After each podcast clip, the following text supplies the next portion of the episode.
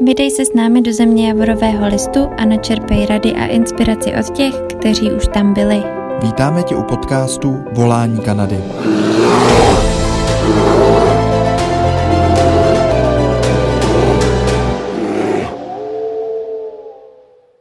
Ahoj všichni, já vás vítám ať už do Česka nebo do Kanady. Já se jmenuji Andrea a zdravím vás všechny z portálu jak do Kanady.cz a vítám taky v dnešním livestreamu Barču. Ahoj. A já se nacházím v Calgary a Barča se nachází momentálně v Invermere. Doufám, že jsem to přečetla tady dobře. Barča mě dala trošku školeničku, jak to správně vyslovovat. Tady jsme se sešli předtím. A, tak to. Takže Barča vlastně momentálně žije v Invermere a přes zimní sezónu strávila vlastně v Panorama Mountain Resortu, kde dělala zajímavou práci a to je lyžařský instruktor. A Baru, jak, proč jsi vybrala právě tuhle práci? Ještě vlastně řeknu jenom, že si jsem přijela no, vlastně s přítelem na Working Holiday Visa právě na konci listopadu přelomu prosince, takže to úplně nahrávalo do karet si zažít tady tu správnou kanadskou zimu. A chtěla jsem přijet takhle vlastně na zimu a už od začátku tak nějak si věděla, že je to to, co by si tady třeba chtěla vyzkoušet? No, aby byla upřímná, tak vůbec. Já jsem uh, takhle, my jsme semka jeli přes organizaci Čekas, protože jsme nikdy do zahraničí, kde by byly jako potřeba víza, tak jsme nejeli, takže jsme s tím potřebovali trošku pomoc. A s tím, že oni vlastně nabízí i pomoc s najítím práce, tak jsme se na ně právě přes i tohle obrátili a oni spolupracují právě s několika místy tady v Kanadě, a včetně panoramy. A mhm. Bylo, my jsme chtěli vyrazit co nejdřív, co to šlo, a na, na, řekli nám, že jako kdo nabírá na zimní sezónu, tak je právě ta panoráma. A tak jsme si domluvili pohovor, vlastně zjistili jsme si, jaké práce vůbec nabízejí přes jejich webové stránky, tak tam jsme si tak mhm. něco našli a třeba toho instruktora tam vůbec neměli vypsaného. Měli tam, já nevím, lékaře, pak různé prodavače nebo uh, nějaké pracovníky v různých restauracích, no spoustu různých věcí, ale ten instruktor tam nebyl, ale já s tím mám zkušenosti a z mojí bývalé práce v Česku, a když jsem vlastně pracovala v domě dětí a mládeže, dělala jsem různé kroužky přes tanec, sport až právě po to lyžování, takže jsem si to tam tak napsala. No a právě potom během, během pohovoru si tam toho tak jako až potom, co jsme se bavili o jiných pracích, tak si ta paní právě všimla ještě té poznámky, jakože s tím mám zkušenosti s tím lyžováním, tak se mě tak jako zeptala, že teda ještě někoho hledají na toho, na toho, na ty instruktory a jestli bych o to třeba měla zájem, že se mi může poptat a tak. No a tak jsem na to kývla a potom vlastně, když se na nás obrátili z té panoramy s tím, jakože jsme přijatí pro tuhle práci, tak Martin tam měl v lékaře a já jsem tam teda měla nabídku pracovat jako lyžařský instruktor. Mm-hmm. Takže před tím pohovorem jsem o tom vlastně vůbec ani nevěděla, že, že by to byla možnost. No. Jak se zmínila agenturu Checkas, tak no. vlastně pohovor si měla s nima, nebo přímo s tím, eh, vlastně s někým z toho panorama rezortu? Už no, s panoramou v angličtině. Mhm, wow, pustý. Takže ta agentura vlastně, jak to tak funguje? Ty oslovíš vlastně teda agenturu, v tom případě CheckUs, my víme, že hodně Čechů tohle agenturu využívá. Eh, doporučila bys to i ostatním? Máš s tím pozitivně, jako šla bys do toho znova, kdybys byla ve stejníku, že jako to byla předtím? Tak pokud bych takhle zase neměla žádnou zkušenost s těmi vízy a vůbec třeba neměla nikoho známého, tak jak já jsem neměla, tak určitě bych to zvolila. Hodně nám to ulehčilo vůbec uh, všechny ty věci, že jsme se od nich dozvěděli všechny ty věci, co to vlastně obnáší, jaké mhm. vlastně papíry jsme si museli zařídit, nebo že jsme vůbec museli na nějakou biometriku do Vídně a, a tady takové, protože v Česku se to nedělá, tady právě pro, uh, pro tu kanadskou vládu, nebo jak to nazvat. Uh, takže, uh, takže jo, hodně nám, to, hodně nám to pomohlo. Myslím si, že třeba lidi, kteří už takhle v zahraničí někde byli, třeba já nevím, v Austrálii nebo na Novém Zélandu a už to několikrát třeba řešili, tak už zhruba ví, s čím se budou potýkat, co, kde mají zaškrtnout, nebo co všechno musí mít za papíry, jak si mají poradit s pojištěním a tak. Ale tím, že pro nás to bylo všechno poprvé, tak si myslím, že že jsme určitě neudělali špatně. Jako jsem tam, jsme si třeba v něčem úplně nerozuměli nebo tak, ale myslím si, že v těch nejdůležitějších věcech nám určitě pomohli. Super, super. Takže vy jste jim potom řekli i třeba, kdy se chcete do Kanady vydat a na základě toho oni vám pomohli pak sehnat práci, pomohli třeba i najít ubytování? Nebo je to nějaká varianta? No, asi záleží, jak u jakého zaměstnavatele. Třeba Panorama právě uh, asi to měli tak nějak, jako říkali té agentuře, tomu Čekasu, že uh, ubytování nabízejí. A potom ta realita byla ve skutečnosti trošku jiná. My jsme se přes nějaký link, uh, my jsme si přes nějaký link o to ubytování zažádali a mm. nakonec uh, nám bylo asi po měsíci řečeno, uh, že ubytování je plné a že se do toho ubytování pro zaměstnance vleze pouze jedna třetina těch uchazečů. Wow. A jelikož vlastně my jsme potom si museli najít ubytování jenom tady v tom jednom městečku, ve kterém teďka bydlíme, v Invermír, tak protože jenom semka dojíždí, dojíždí ten shuttle bus s panoramy. Nikam jinam a z jiných městeček kolem se do té, do té panoramy jako, nebo do Invermír nedá úplně dostat, tak nějak mm-hmm. jako mhm. pravidlo. Mm-hmm. Že vlastně dvě třetiny lidí se nevešly do panoramy, takže to byl trošku boj. Takže mm-hmm. ještě já myslím, že tohle ubytování jsme našli úplně tak nějak náhodou na poslední chvilku, třeba tři týdny předtím, nebo tak nějak, než jsme semka pak jeli. Takže mm. to bylo trošku stresující, no. To věřím. A ubytování jste našli přes Facebook nebo přes nějakou kanadskou stránku? Jo, přes Facebook a oslovili, nebo sami jsme uh, udělali příspěvek na Facebooku, jenom ne, že bychom jako jenom odpovídali, ale sami jsme mhm. vyloženě dali ven příspěvek s naší fotkou a že hle, co hledáme, na jak dlouho a něco málo o nás. Pár lidí se nám ozvalo, ale za občas to bylo za takových jako podmínek, že to bylo moc, moc, uh, moc drahé za neúplně uh, za neúplně jakoby adekvátní. To, ano. Mm-hmm. Takže nám ozvala jedna paní, že pokud jako nic nenajdeme, ať se ji ozvem, tak jsme ji napsali a za úplně parádní cenu pro dva lidi uh, vlastně máme tady takovou, takovou svoji uh, vlastně máme tu svůj obyvák, koupelnu, ložnici jakoby za garáží. Máme tu teda mhm. jenom jednu v ložnici, ale to nevadí. A máme vlastně přístup k ní nahoru do patra, kde je kuchyň, pračka, sušička. Mm-hmm. Paní je super, třeba nám ji občas pomáhá, že nás někam zavezla nebo tak, takže určitě bych se z toho nebála bydlet právě ne přes třeba toho zaměstnavatele, ale takhle u někoho. Je to, mm-hmm. je to fajn. Super. No a ten shuttle bus teda, s tím se se v zimě přemístovali v pohodě? Časově to jezdí nějak tak... no, občas to bylo takové všelijaké, co si budem, a, ale většinou to bylo v pohodě.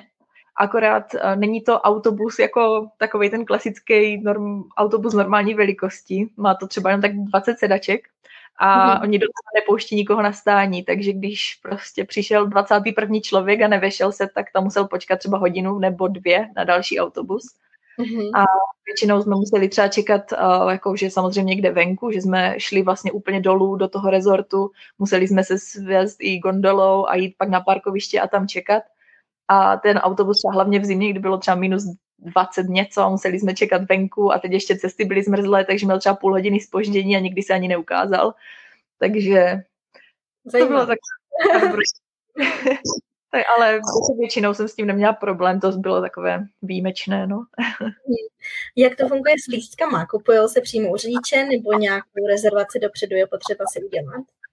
No, tak tady ten shuttle bus je právě zadarmo naštěstí pro zaměstnance. Myslím, že i právě pro hosty, takže to, to je Super. dobrá. Uh-huh. No a ty jsi dělala, dělala uh, lyžařského instruktora. Říkala jsi, že máš zkušenost z Čech. Bylo to teda něco, jako by taková podmínka, kterou si musela splnit vůbec proto, aby tě na, pro tu práci přijali? Um, myslím si, že úplně podmínka to nebyla, spíš tam možná jako brali lidi uh, radši tady z nějakého horského prostředí, ať už právě jako minu, uh, nebo lidi, kteří s tím měli v minulosti zkušenosti, nebo sami jsou nějací jako hodně dobří lyžaři, co lyžují každou zimu. A jinak uh, ptali se mě při pohovoru, jestli mám nějakou certifikaci a mm-hmm. tím, že to bylo součástí mojí minulé práce, tak jsem to úplně nepotřebovala. A uh, takže jsem si musela zařídit kurz a ten jsem si pak zařídila přímo tady v Kanadě, že ještě než uh, jsem semka přijela, tak už jsem to měla jako zařízené, zaplacené, bylo to přímo v tom uh, panorama rezortu, mm-hmm. takže jsem nemusela nikam dojíždět. Takže tak. Dali přímo doporučení na nějaký ten kurz, nebo jak, jak jsi věděla, jaký kurz si udělat? A no, jak vlastně uh, jsem přijala tu, uh, tu práci, ten job offer, tak uh, jsem se právě doptávala, co teda jako mám teďka dělat. A paní právě ta, která se mnou dělala ten pohovor, tak mi přímo poslala link na, uh, na přihlášku na ten kurz, který se odehrává právě pravidelně přímo v té panoramě. A mm. přímo na začátku sezóny. A oni tady ty kurzy mají na různé levely, um, level 1 až level 4 a mě stačil jenom ten level 1. A mm potom ty vyšší levely už jsou uh, třeba za vyšší jako hodinovou mzdu, uh, nebo že když mám třeba level 3, tak jsem placená víc než uh, instruktoři, co mají level 1 a, a tak. Mm-hmm. No, ale mě jako pro tu práci stačil jenom level 1.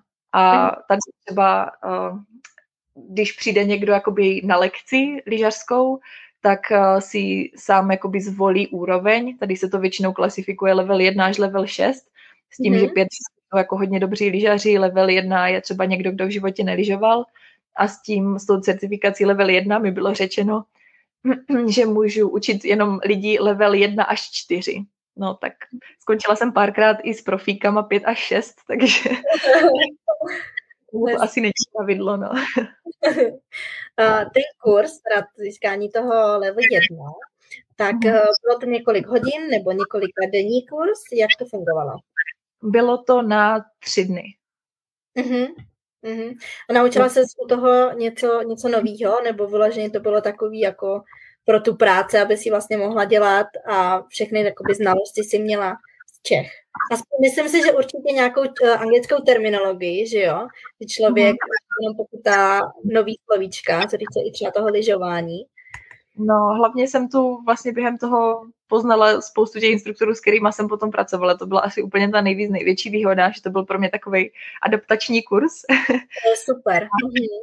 A co se týká třeba zkušeností z Česka, tak eh, já jsem eh, ty um, lyžařské kurzy v Česku dělala s dětma třeba ve věku 3 až 6 let.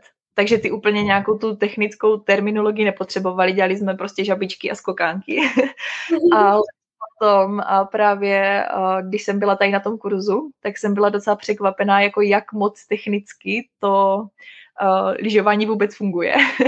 Bavili jsme se o různých fyzikálních zákonech, o tvaru lyží a o všech možných kloubech a já nevím, co všechno ještě. Takže to bylo docela takové brutální, hlavně na moji angličtinu. a, takže jsem úplně ráda, že, že jsem to i tak jako musela podstoupit, protože mm-hmm. jsem se naučila spoustu nových věcí a myslím si, že i já sama jsem jako se tady naučila hodně dobře lyžovat. že tak jako technicky jsem to v životě neprobírala zpátky v Česku, takže za to jsem moc ráda. A hlavně jsem i díky tomu poznala přímo ten uh, horský rezort, že mhm. všechny možná zákoutí nebo nám ukázali třeba, kde je co, dobré, když je prašan, nebo co dělat, když je ledovka, nebo kam jet eh, na boule, nebo boulovatý mhm. svaz, tak. Takže za, za mě super, akorát jsem teda, to jsem zapomněla zmínit, za to musela zaplatit samozřejmě a stálo to 400 dolarů. Uh-huh. A předpokládám, že kdyby se dělala nějaký vyšší level, tak to bude dražší a třeba i více denní nebo tak. Uh-huh. Pár lidí od nás si potom ke konci sezóny dělalo level 2, aby měli na příští sezónu. Mm-hmm. A co, tak oni si platili vlastně za, uh, za tréninky vůbec před tím kurzem, což byl vlastně vždycky jeden den uh, týdně po dobu, nevím, možná dvou měsíců. A ten samotný kurz potom trval, myslím, týden a mm-hmm. Už 900. A jo. potom samozřejmě s těmi vyššími um, levely už je potom i ta obtížnost těžší a ne každý projde. Měli jsme v tom spolu jedna, eh, jednu, eh, jednu slečnu, která to málem neudělala, ale nakonec všichni prošli. Takže. Mm-hmm. Nakonec se dělal nějaký závěrečný třeba teoretický nebo praktický test? No, my jsme měli vlastně každý takovou tabulku, a, která byla rozdělena na dvě části. První část byla vůbec jako technika lyžování a ta druhá byla styl učení a v průběhu mm-hmm. těch tří dnů nebo v průběhu toho kurzu nás hodnotili. A potom vím, že ti, co dělali level 2, tak ti už na konci dělali jakože test, že museli předvést určité technické schopnosti a vědomosti a tak. To bylo, už to bylo na jiný, na jiný úrovni. Jak to funguje s vybavením, Baru? Ty jsi sem dovezla něco z Čech, liže a zimní vybavení, nebo si to tady nakoupila, nebo to třeba půjčujou? A, tak půjčovna v panorámě je, ale myslím, že, uh, nebo i tady v Invermír, ale určitě se vyplatí si koupit spíš svoje, než si to půjčovat, určitě to vyjde levněji.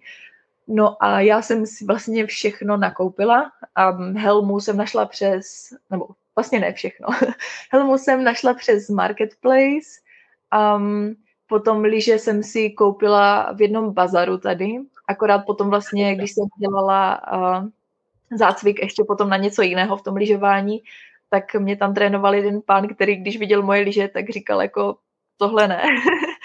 tak, že on je, on je to nějaký vlastně bývalý trenér uh, jednoho uh, olympionika kanadského a že má prej garáž plnou lyží z celé jeho sezóny, on už to byl takový pan jako v důchodu, mm. tak mi dal, tak to, to bylo fajn, takže jsem měla lyže za a hulky, hulky to mi jeden druhý instruktor přinesl ze ztrát a nálezu z minulého roku, takže to tak jako poskladala.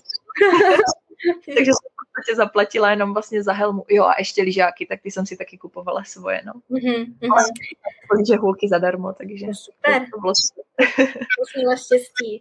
A já jsem třeba myslela, jestli právě eh, to nepůjčujou jako, ty, eh, jako ten, kdo tě jakoby zaměstnává. Takhle jsem myslela, jestli třeba nějakou jako firemní bondu, firemní kalhoty, nějaký lyže a tak. Tohle jo, tak, tak vybavení jako lyže a tak, tak to jsme museli mít každý svoje ale mm.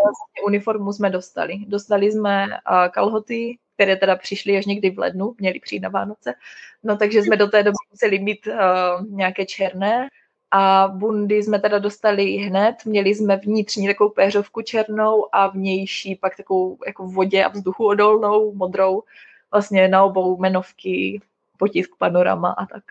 Uh-huh. Uh, měla se něco special přes zimu, když bylo fakt třeba těch minus 20 nebo i míň, vlastně minus 25 a tak, něco, co ti pomáhalo, jakože nějaký special vybavení jako zimu? Tak to bylo úplně nejlepší, tak jako takové vybavení v úzovkách a bylo, že jsme mohli s dětma chodit na horkou čokoládu, když byla ultrakosa. Oh. to bylo úplně nejlepší, ale co se týká přímo toho oblečení vybavení, tak uh, to jsme všichni instruktoři vypadali jak, jak marshmallowni, protože jsme měli třeba minimálně pět vrstev na sobě. Hmm. Třeba dvě termotrička, mikinu, potom obě dvě bundy.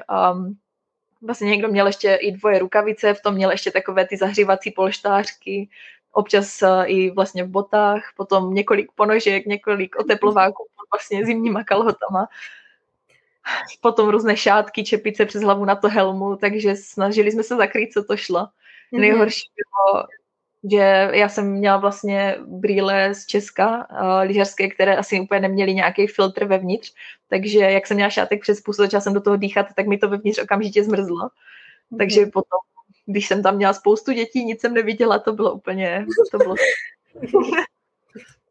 No a mluvíš o dětech, jak to vlastně fungovalo? Ty jsi mohla jakoby vybrat svoje zákazníky, nebo ti vlastně tvůj zaměstnavatel dal nějaký, nějaký schedule, učila třeba malé děti nebo dospělí, jak, jak to fungovalo? No, já říkám děti, ale měla jsem všechno, vše, všechny, všechny druhy lidí, nebo jak to nazvat, všechny druhy věku. A jsem nejmladší asi, co jsem měla, tak byli tak tři letáci. A úplně nejstarší uh, lidi, co jsem učila, tak byl manželský pár původem z Německa a tím bylo 85. Wow. To, to jsem byla docela nervózní, ale, ale dobrý, zvládli to. A říkám, měli jsme fakt jako od, od těch tří letých až ne, prostě ten strop nebyl. Mm-hmm. A, a často jsme třeba měli lekci jeden na jednoho a potom zase lekci, že jsme měli třeba osm lidí ve skupině. Mm-hmm. A vlastně všichni instruktoři jsme měli vysílačku, takže když um, jsme měli třeba v té skupině velký rozdíly, tak jsme se vždycky museli nějak vysílačkou domluvit, že přesouvám někoho, kdo třeba úplně nestačí těm mým dětem, trochu níž mm-hmm. do jiné skupiny a tak. Um, občas se stalo, že jsme měli třeba i rodiny na privátních lekcích, které chtěly být spolu. A to jsem měla jednou vlastně čtyř, čtyřčlenou rodinu. Mm-hmm. A maminka neuměla lyžovat vůbec, tatínek jakž tak, potom jedenáctiletá dcera, ta by mohla jít na dvojité černé sjezdovky a potom a vlastně ještě druhá dcera, ta byla skoro jak tatínek. Takže to bylo jako multitasking nej, nej, nejlepší, největší, který jsem když v životě dělala. No a ptala na to, jestli vlastně jsme to věděli třeba nějak dopředu, nebo jestli jsme měli nějaký schedule od zaměstnavatele nebo tak, tak uh, ono to bylo vždycky každé ráno překvapení. My jsme tam vždycky přišli mm-hmm. ráno na meeting, na vlastně, my jsme tomu říkali yard, to bylo vlastně místo u pásu, kde byli vždycky začátečníci, tak tam jsme se sešli a každý dostal vlastně vysílačku a lísteček s tou lekcí se jménama, který dneska má.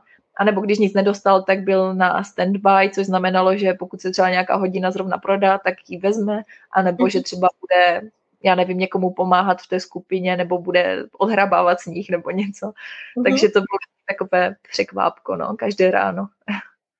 A co se týče placení, já nebudu se ptát na hodinovou mzdu, nebo tak předpokládám, že to bylo na hodiny, že to nebylo přímo, že jste měli třeba měsíčně nějakou uh, částku, ale bylo to vlastně tak, že kolik hodin si otučila za ten den, tolik peněz si dostala, nebo vám řekli, budeme to brát jako, že 8 hodin pracuješ a bude záležet na situaci, jestli otočíš 4 hodiny nebo 8 hodin. Jak to funguje? Jo, tak kež by nám platili 8 hodin, asi tím začnu na úvod. Ale ta práce nebavila, tak ji nedělám. A bylo to takové trošku krušné s tou, s tou prací nebo s, uh, s tím vyplácením hodin. Měli jsme minimální, minimální mzdu a taky jakž takže jako minimální počet hodin. Um, měli jsme vlastně dvě hodiny ráno jsme pracovali, nebo dvě hodiny a půl, tak nějak a potom a jsme měli hodinu a čtvrt neplacenou obědovou pauzu a, mm-hmm. potom jsme vlastně měli zase dvě, dvě hodiny a, a čtvrt půl, tak nějak.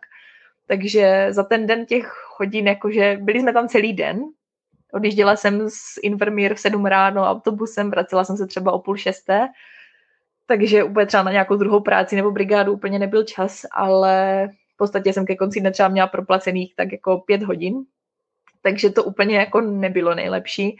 Třeba někdo mi říkal, že ještě než vůbec byl covid a tak, protože my, když jsme semka přijeli, tak ještě tu nějaké restrikce byly, museli jsme třeba nosit roušky dovnitř a, a říkali nám třeba, že i když jsme s nějakým klientem a jsme třeba moc blízko k němu, že máme mít aspoň šátek přes pusu nebo mm-hmm. tak. Takže, takže i furt nějaké restrikce na začátku té sezóny byly ale říkal nám někdo, kdo tady pracoval ještě právě před, uh, před covidem, že třeba v tu dobu uh, byly ty obědové pauzy třeba jenom půlhodinové, tak jak vlastně by klasicky měly být a že třeba i panorama proplácel jako zaměstnavatel, uh, zaměstnancům oběd. Mm-hmm. Takže jsme tu asi možná jenom nebyli v pravou chvíli. Vím, že třeba Martin ten většinou měl těch 8 hodin, taky jakože plus minus na tom na pozici v lékaře, ale u mě to byla trošku bída no, s tím počtem hodin. A měla jsem tu třeba každou neděli, jsem uh, pracovala pro jakoby jiného zaměstnavatele, uh, mm-hmm. to vlastně jiný lyžařský klub, ale Panorama mu poskytovala uh, instruktory. To ani nevím, jak mě k tomu přiřadili, to byla dobrá náhoda, ale, ale jsem za to moc ráda, protože právě tady ten zaměstnavatel každou neděli mi zaplatil těch 8 hodin, co jsem tam někdy i nebyla. Třeba jsem tam byla jenom 6-7 hodin a stejně zaplatil 8, mhm. takže to bylo super. A vlastně jsem měla každou neděli stejné děti, takže to, to bylo super a celou sezónu. Takže mm-hmm. to mhm. Bylo to byl nejlepší den celého týdne. A jak se říkala, měla se teda někoho, kdo byl třeba individuální, jako lekce jedna na jednoho, nebo nějakou skupinovku. To se dověděla teda až vždycky ten den. Co tě vyhovovalo víc? No, ty jo, to těžko říct. někdy, bylo, někdy bylo fajn, když jsem měla těch dětí trochu víc. Jako jenom trochu, třeba čtyři, protože někdy osm bylo moc, že někdo byl třeba trošku pomalejší, nebo si úplně ty lidi v té skupině nesedli, nebo tak. Takže mhm. takový jako zlatý střed byl asi úplně nejlepší.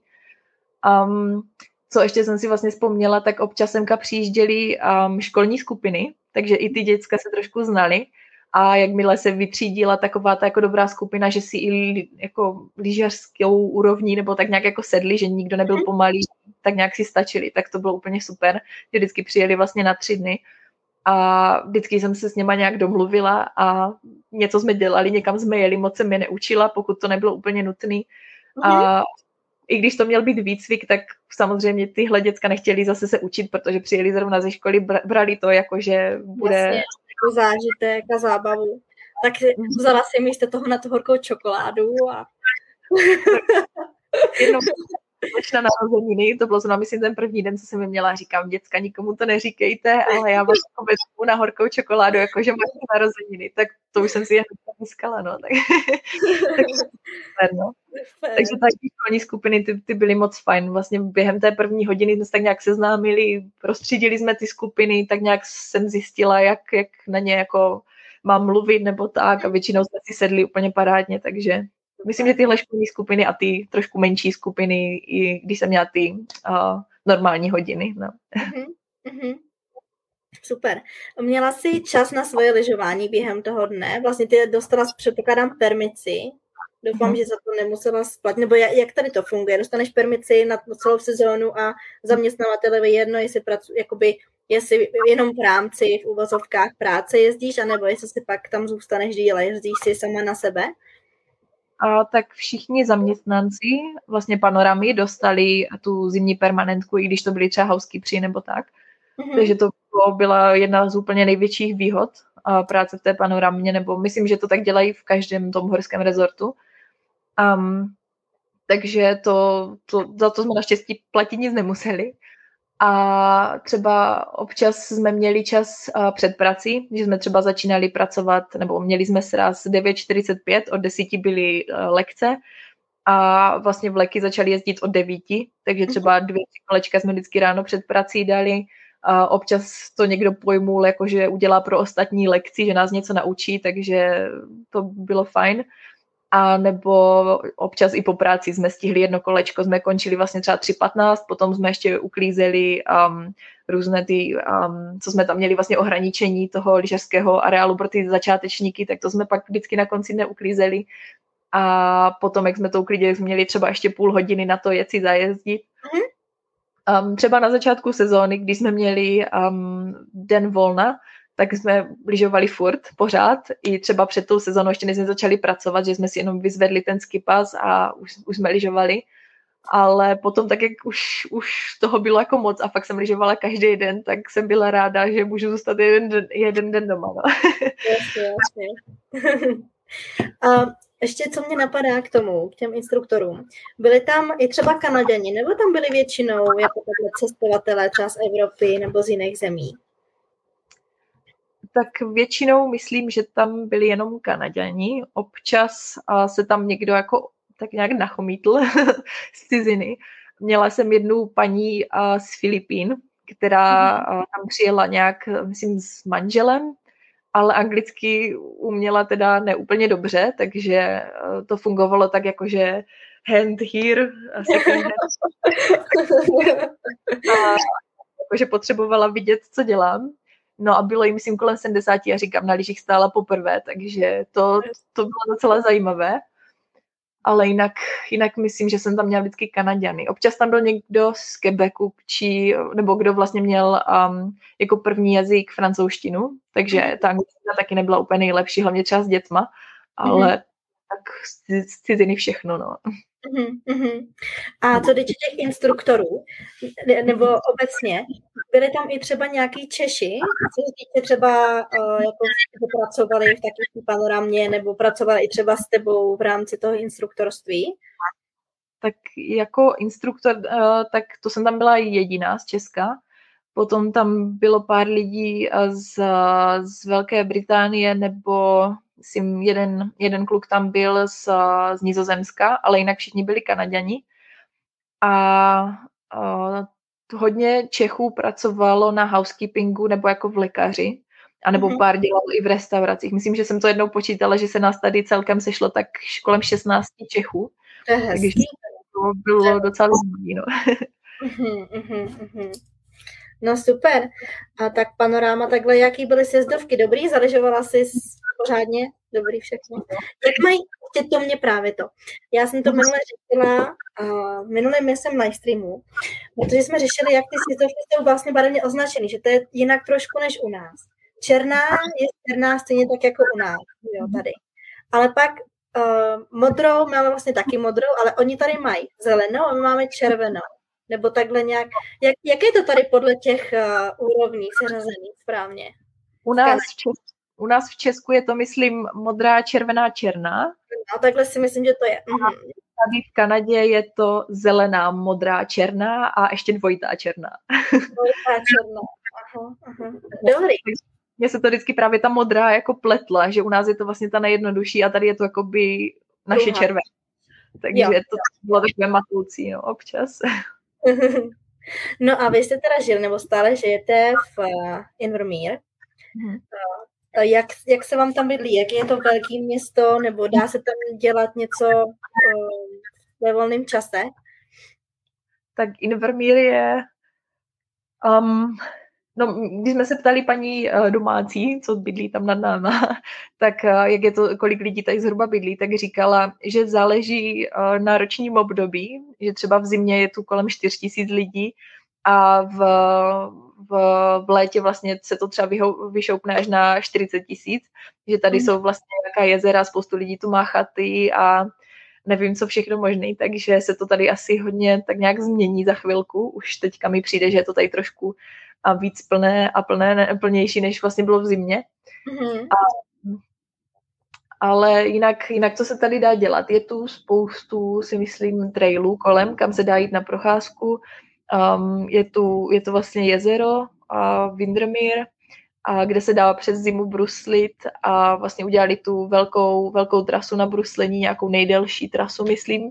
Jo, já Opravdu... to jsem koukala. Hmm. Tak to jsme nevyzkoušeli, bohužel, protože úplně nebyl čas, nebo když jsme přišli z práce, tak už byla tma. A půjčování bruslí to úplně není, um, vlastně nefunguje to úplně nejlíp. A tak nějak jsme si nekoupili vlastní brusle, takže, takže tak. Ale jednou jsem si tady aspoň zabruslila. Mm. A a potom je tu, je tu jeden bar, který tu funguje a vlastně přes tu zimní sezónu tu každé úterý bylo bingo v noci nebo um, nějaký, nějaká kvízová noc a tak, takže to jsme vždycky zašli. A jak uh, zrušili vlastně ty covidové restrikce, tak už se tu potom bingu mohlo i každý úterý tancovat, takže to, to je tady asi takový největší vzruš, no. bude trošku lepší, ale přes zimu, když bylo všechno kolem zapadaný sněhem a ještě jsme třeba neměli auto, aby jsme někam dojeli, tak jsme se vždycky těšili na úterý, no. To jo, ještě budete zahrát bingo. A potom... no Jak to tam funguje s nákupama? Máte tam nějaký nákupní centra? Myslím třeba teďka hlavně jakoby co týče jídla, předpokládám, že asi jo. A pak je třeba jakoby oblečení. Když třeba přijde člověk a chce právě do tohohle města, tak pomyslí, jestli si má vzít kupu oblečení z Čech, nebo jestli tam v té oblasti a bude něco, co si může nakoupit. Tak s jídlem si myslím, že to není úplně problém. Jsou tady tři takový asi největší obchody. Je tady Soubíz, to máme hnedka, hnedka u domu. A hnedka na druhé straně u domu máme AG Foods, to je takový jako zdravější a trošku dražší, takže nejčastěji chodíme do Soubíz. A když mm-hmm. chceme dělat úplně velký nákup, tak jedeme autem, to je trošku dál od nás, tak do No Thrills, myslím, a tam je to takový docela dost levnější, takže když děláme velký nákup, tak se to vyplatí tam nejvíc. No. A s oblečením, tak nějaký jako velký obchodáky nebo HM nebo něco tady takového, tak to vůbec není. Tady jsou spíš uh, menší obchůdky, tady vlastně my bydlíme kousek od downtown, kde je prostě ulička jenom s obchodama, kde jsou různé bazary nebo menší restaurace nebo, nebo právě ty malé obchůdky s oblečením, ale jinak si myslím, že tady asi by člověk moc nepohledal nějaký takový jako obchodáky a tak, no.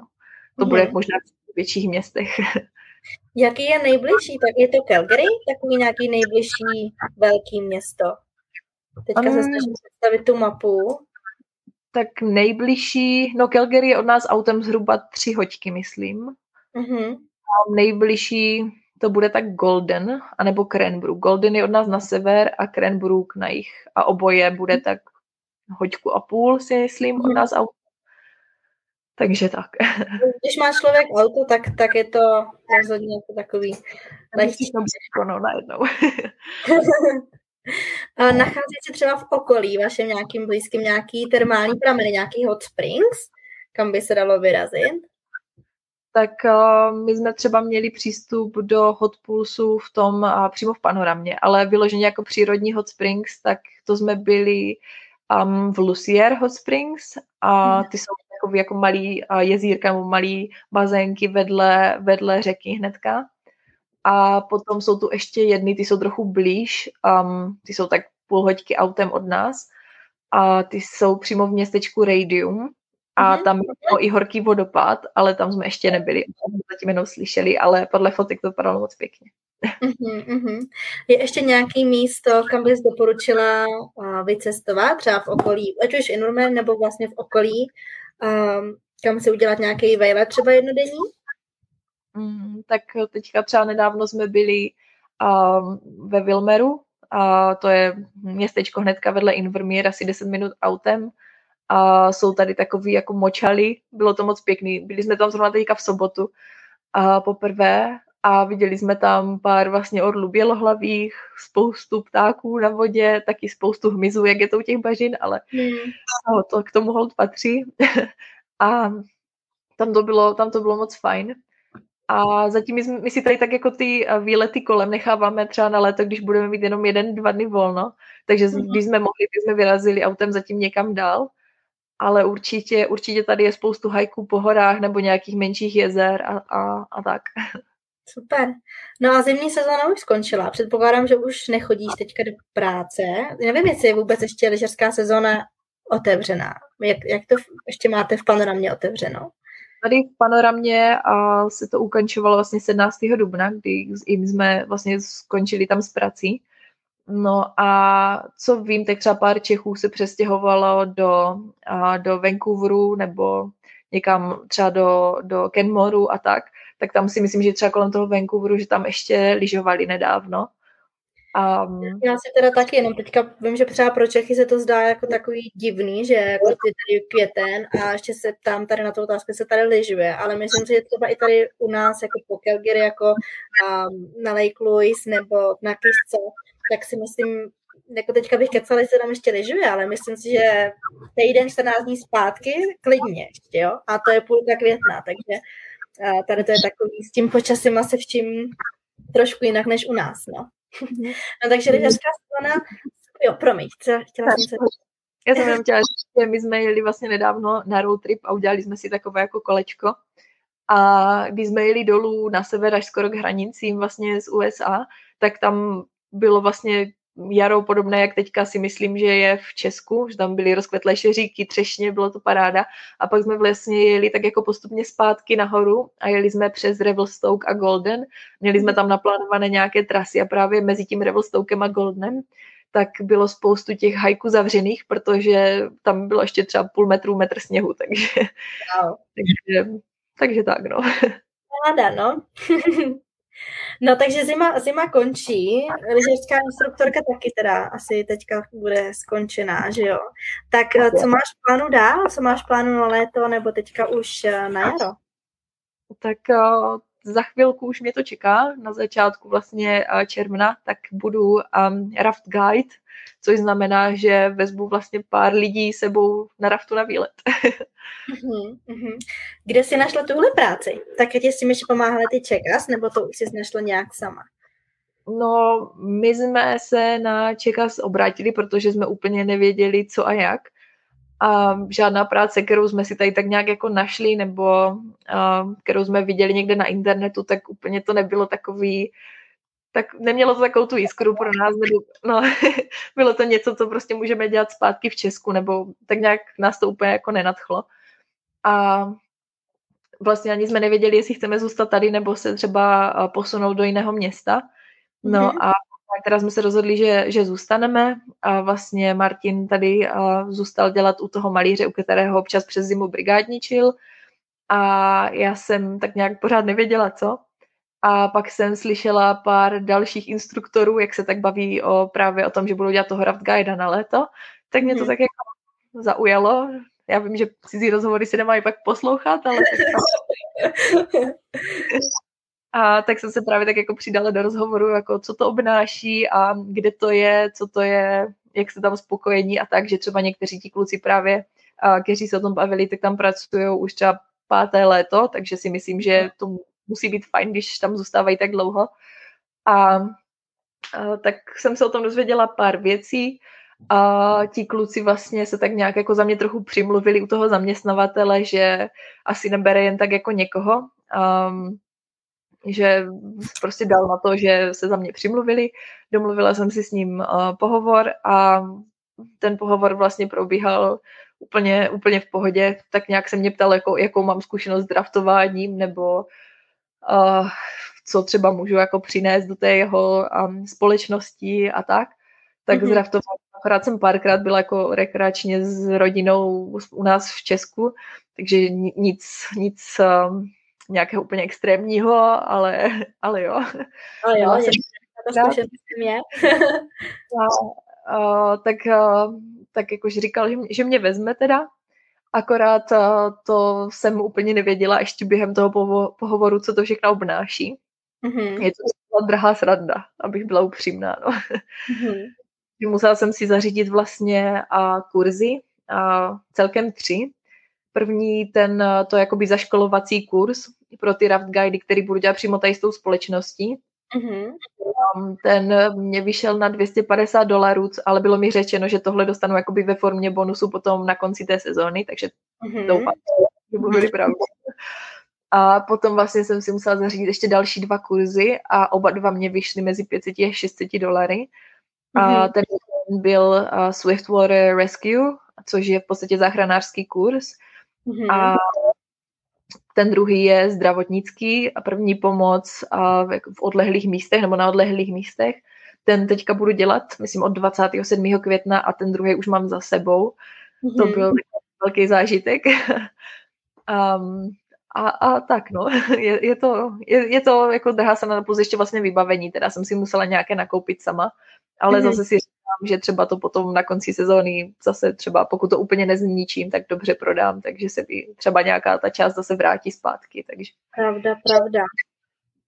A ty kursy dělal všechny ten tvůj zaměstnavatel, nebo jsi musela najít nějakou jinou firmu, která dělá? No, ten, um, ten zaměstnavatel mi doporučil jednu firmu, která to dělá, jmenuje se to Raven Rescue mm-hmm. a oni různě po, po Kanadě dělají ty kurzy a nejbližší tady byl v Kenmoru, takže jsme tam měli vlastně ještě dva lidi, kteří se mnou byli v zimě jako instruktoři, tak uh, teďka si to dělají se mnou, že tam budou taky pracovat, takže je super, že tam někoho znám. Mm-hmm. A jsme si i našli ubytování na dvě noci v Kenmoru, že to byl třídenní kurz. A No a vlastně ten druhý kurz, ten zdravotnický, tak dělají taky, ale hmm. už ten termín byl plný, takže jsem si to pak našla přes někoho jiného. Ten je přímo tady u nás v Invermír, takže... Nemusíš někam dojíždět. Mm-hmm. Musíš na konci zase dělat nějakou, nějaký závěrečný test? A na tom prvním kurzu, co jsem měla, tak uh, nic takového nebylo. V podstatě si zase jenom jako očkrtávali, že tohle jsme probrali, tohle jsme probrali a, a tak. Um, než jsem vůbec na ten kurz šla, tak u té přihlášky vlastně bylo, že uh, máme jako všichni svobodnou volbu, že pokud se nám nebude něco jako zdát, že to jako dělat nemusíme, ale potom to nebudeme mít zapsané v tom finálním papíře. Mm-hmm. A tak a ten vlastně ten papír, ten náš uh, jakoby diplom nebo výsledek, nebo jak to říct, tak ten se pak dává tomu zaměstnavateli, který si to pak okopíruje, aby věděl, jako, že jsme prošli tím vším, co on potřebuje. Uh-huh, uh-huh. A ten certifikát, ten bys má nějaké časové omezení, nebo je třeba platný, já nevím, po dobu jedné sezóny, že by si příští sezónu musel dělat znova kurz, anebo je to nějaký uh, celoživotní? Má to něco takového uvedený? Uh, jo, platí to jenom tři roky a uh-huh. po těch třech bych si to zase musela obnovit.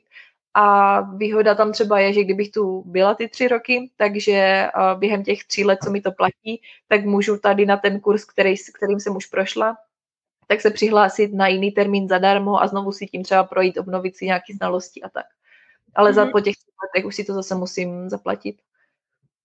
Takhle si myslím, že to tady funguje i s tou první pomocí. Já jsem třeba pracuji jakoby v childcare, takže jsem se dělala uh, přímo jakoby first aid childcare a přesně jak to říkáš, já teďka nevím, že to bylo tři roky nebo něco, ale je tam takové nějaké omezení, že když ti to jakoby vyprší po té dané době, tak musíš dělat znova celý ten kurz, ale když si to jakoby naplánuješ tak, aby si udělala takovej jako znova ten kurz, ale jakoby lehčí, levnější, vlastně předtím, než ti to vyprší, tak vlastně to výhodnější taky.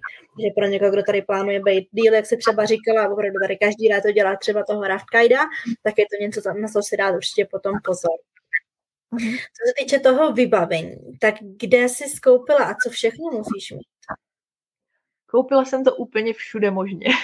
Tady nebyl jeden obchod, kde by měli všechno, co potřebuju, takže něco si třeba budu ještě odkupovat uh, od toho zaměstnavatele přímo Uh, mm-hmm. Něco jsem našla přes internet, uh, něco jsem si koupila právě, jak jsme byli na tom road tripu, tak to bylo úplně super, že jsme projížděli takovýma většíma městama, že u nás tady v Invermere nic takového není. Takže když jsme projížděli nějakým větším městem, tak jsem se vždycky podívala, jestli tam nějaké obchody a šli jsme se tam podívat. Takže aspoň nějakou karabinu a vlastně tu uh, vestu a tak, tak to jsem si koupila uh, takhle na výletě. A říkám, jinak z webu jsem si objednávala helmu, ještě jsem potřebovala jakýsi vlastně pásek k té vestě, který na ní jako není, tak ten jsem si dokupovala zvlášť. Potom si ještě kupuju od toho zaměstnavatele záchranné lano a vlastně nějaký ugotvovací jakoby vázání třeba na loď a tak, že to mm. musí mít svoje, což jsem třeba myslela, že zrovna tady ty záchranný lana a tak zrovna dostanu třeba toho zaměstnavatele, protože u toho pohovoru mi říkal jenom o vestě a o helmě, takže mm-hmm. to mhm. pak bylo takové překvápko trošku, ale co se dá. Ale jak, jsi, jak jsi říkala, pak po tobě, víš co, příští sezónu přijdu zase další lidi a budeš moc to předat dál. Doufám, že to všechno takhle vyjde podle plánu. A už máš nějaký plán, nebo od kdy do, do kdy třeba probíhá tahle raftařská sezóna? No, tak my začínáme vlastně s tím zaškolovacím kurzem 31. května mm-hmm. a potom to myslím trvá do 12. června a od té doby už pak pracuju a teď nevím, úplně si nejsem jistá, jestli do půlky nebo do konce září. Takže to mm-hmm. si musím zjistit. Mm-hmm. Kdyby nějaký Češi se chtěli třeba vydat na raft, tak máme tady Češku. A pro jakou teda firmu ty budeš, budeš pracovat? Nebo... Tak jmenuji se to uh, Kootenay River Runners Aha. a vlastně má to základnu v Radium, uh, v Radium Springs, což je kousek od Smír. A já budu pracovat na dvou ze tří řek, na které oni mají ty výlety. Mm-hmm. Právě ta Kootenay hnedka u toho Radium. Potom druhá řeka je Touby, která je vlastně, oni mají základnu pod, pod panoramou, takže mm-hmm. v podstatě projíždět tady na ty dvě místa. Říkali mi, že ti kluci, přes který jsem se o tom vlastně dozvěděla, tak mi říkali, že ten zaměstnavatel i proplácí benzín, takže to je hodně super. To je hodně a super, ano. Když třeba jako domluvíme s těma lidma, kam, kam kdo potřebuje jet a budeme se třeba střídat, takže to, to je mhm. určitě mm-hmm. fajn. A ta třetí řeka, ta je u, u Goldnu, jestli to říkám dobře, ta se jmenuje Kicking Horse a ta už je trošku náročnější, takže tam už budou pracovat zkušenější um, rapkajdové. Uh-huh, uh-huh. Kolik lidí, tak, nebo já vím, že jsou různý asi velikosti těch raftů, ale nebo nevím, jestli tady to teďka jakoby víš, že to je spíš uh, ze strany právě toho zákazníka, jakože ten zákazník si sám musí vytvořit nějakou skupinu, se kterou půjde právě na ty rafty, anebo si řeknu, že chci jít na raft, nemám nikoho, tak jdu sama a někdo tam se mnou bude v tu ranou hodinu. Um, tak tuhle informaci, jako ten počet lidí, to jsem tak okoukala z Instagramu tady té firmy nebo té společnosti, a mm. tak podle tak tam většinou bylo třeba 6 až 10 lidí na tom raftu, že některé ty rafty jsou fakt, fakt dlouhý. A mm. myslím, že mi to někdo říkal právě z těch poluků, že se tam třeba i dvě skupiny jakoby spojí, že když třeba přijdou jenom dva lidi a pak je někde třeba pět, takže to dají nějak dohromady. Mm-hmm. Uh-huh, uh-huh. A ten zákazník si vybere i jakoby obtížnost, jakože řekne, hele, nikdy jsem na raftu nebyl, tak mě posadí prostě na nějakou tu, na nějakou tu jednu asi z těch dvou řek, která když ta třetí je úplně uh, obtížná a vlastně postarají se o mě, nemusím to být jako, že já tam půjdu a řeknu, hele, chci jít na tuhle řeku, ne na tuhle, protože uh, nevím, mhm. nevím, tak ono je to i vlastně na stránkách, tady tohle jako zmíněný, když si přímo ten člověk um, uh, dělá rezervaci na ten, na ten výlet, tak tam je něco málo o té řece. Mm-hmm. A teď, teď přesně nevím, která je která, ale na jedné řece, na té Touby nebo na té Kutny je i limit uh, pro, pro děti, jako jakého věku tam můžou jít, že někde je 6, někde je 8 a, a mladší tam vlastně nemůžou. A, a je tam vlastně tady ty řeky klasifikují podle a, obtížnosti třeba těch peřejí nebo různých úseků na té řece, takže tady může být třeba jedna až šest, jestli to říkám dobře, a mm-hmm. šestka je, ta, je úplně nesízná, jednička to je v podstatě to, co je u nás v Česku většinou. Tak... Pohodička. ty, ty a peřeje jsou třeba tak jako trojka, čtyřka na těch řekách, co budu dělat čtyřka minimálně, takže spíš ta trojka. A a myslím si, jako, že tady by to i začátečníci minimálně jednu z těch dvou, na které budu dělat, by měli zvládnout. A ono mm-hmm. třeba na ty hobby tam um, jsou ty výlety kratší, třeba na, na dvě hodinky nebo na hodinku možná maximálně, tak nějak, plus ta druhá hodina, to je jakože pro mě na chystání raftů na další skupinu a tak. A na té, na té kutný tam jsou vlastně půl denní. Takže na té touby můžu mít třeba až tři výlety denně a na té kutný můžu mít třeba dva výlety denně ráno a odpoledne. Uh-huh. Super, to zní zajímavě tak eh, ať ti ten kurz dobře dopadne, ten kurz první pomoci. To bude taky zajímavý, že jo? To je, jako se dozví strašně moc informací, protože to teda, jak se říká, tak to nebude jakoby obyčejný kurz první pomoci, ale na odlehlých místech, což pak můžeš využít i v jiných situacích, takže to si myslím, že je právě super, že se tímhle vzděláš a že to není vyloženě jako jo, dobrý, tady se naučím, abych mohla tady jednu sezónu makat a pak to zapomenu, ale že to opravdu může být uh, super, super i pro tebe. Určitě. No já jsem uh, už eh, kurz první pomoci dělala zpátky v Česku, kde jsem taky pracovala uh, v domě dětí a mládeže, takže jsem to musela využívat jako při mojí práci nebo jako zdravotník na táboře a tak. Ale zase si myslím, že, že je to fajn, že si to zase um, zopakuju i v jiném jazyce, naučím se různý slovíčka, naučím se přímo přesně to, co oni tady třeba po mně budou chtít, když se něco to, abych jim neřekla, ne, my to děláme takhle v Česku a tak to bude. aspoň, si to, aspoň se to naučím i tak. A právě, že na těch odlehlých místech, že to je třeba tak, když budeme někde prostě pryč uprostřed lesa, někde na řece a něco se stane, tak ať můžeme nachystat nějaký provizorní, um, já nevím, nosítka nebo nějaké um, dlahy nebo něco mhm. takového, takže to, to bude určitě zajímavý. No a i, i ten první kurz vlastně, co jsem dělala, tak uh, ten nebyl vyloženě jenom jakoby pro, uh, pro rafťáky, nebo jak to říct, ale jsem teďka na tři roky certifikovaný povodňový záchranář. takže takže to, to, to je fajn. A taky byl to, i když je to v podstatě kurz, který třeba už pak v Česku nemusím použít, tak určitě to byl zážitek. Mm-hmm. Že to mhm. vlastně na konci dubna a v tu dobu a vlastně to bylo tři dny a první den jsme byli jenom ve třídě, učili jsme se nějakou teorii, učili jsme se různý uzly, co bychom mohli potřebovat a tak.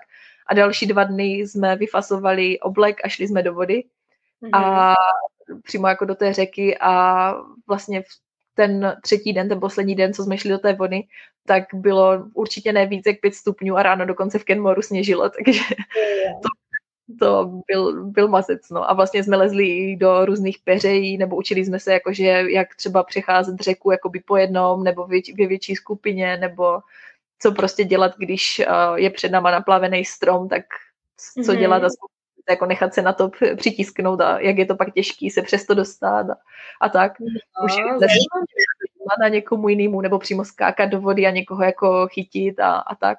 Takže určitě, určitě to byl zážitek, no. Hlavně teda ten první v té vodě, protože jsem pasovala oblek s dírou, takže, yeah. takže tam nateklo. Tak to byl zážitek. No. no a v angličtinou zvládla si to všechno jako poprat nějak. Asi ten instruktor, to teda předpokládám, že to byl Kanaděn, že jo, nebo že to všechno probíhalo v angličtině.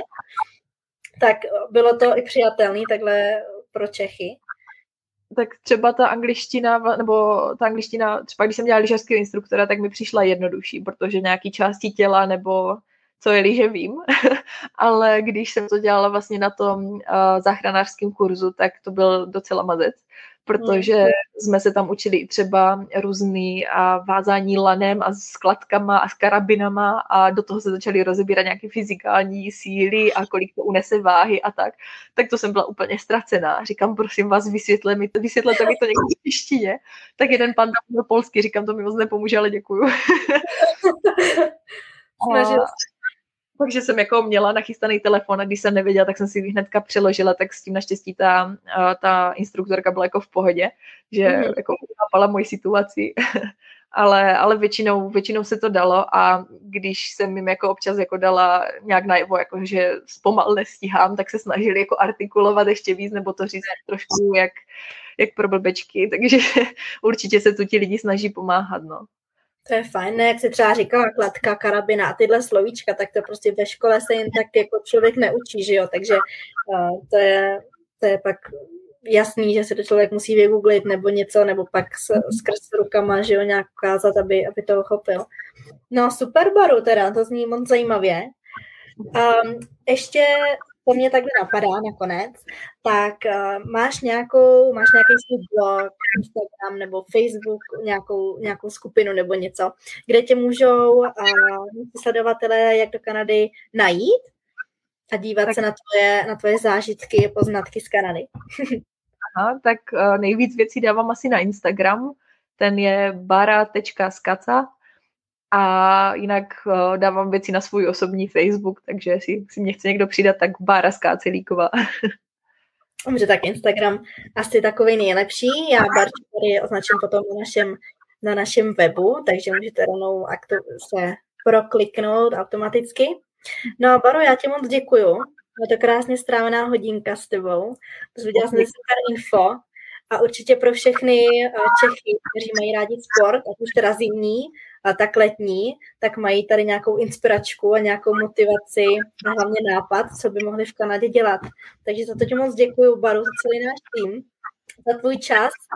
Budeme ti moc držet palce, aby ti vyšel kurz a hlavně, aby vyšlo to raftování a, a všechno to šlapalo, jak má a nemusela snít z té první pomoci a tak dál využít. A no, tak Baru, ještě jednou moc krát děkujem. Měj se krásně a hezky A díky moc za...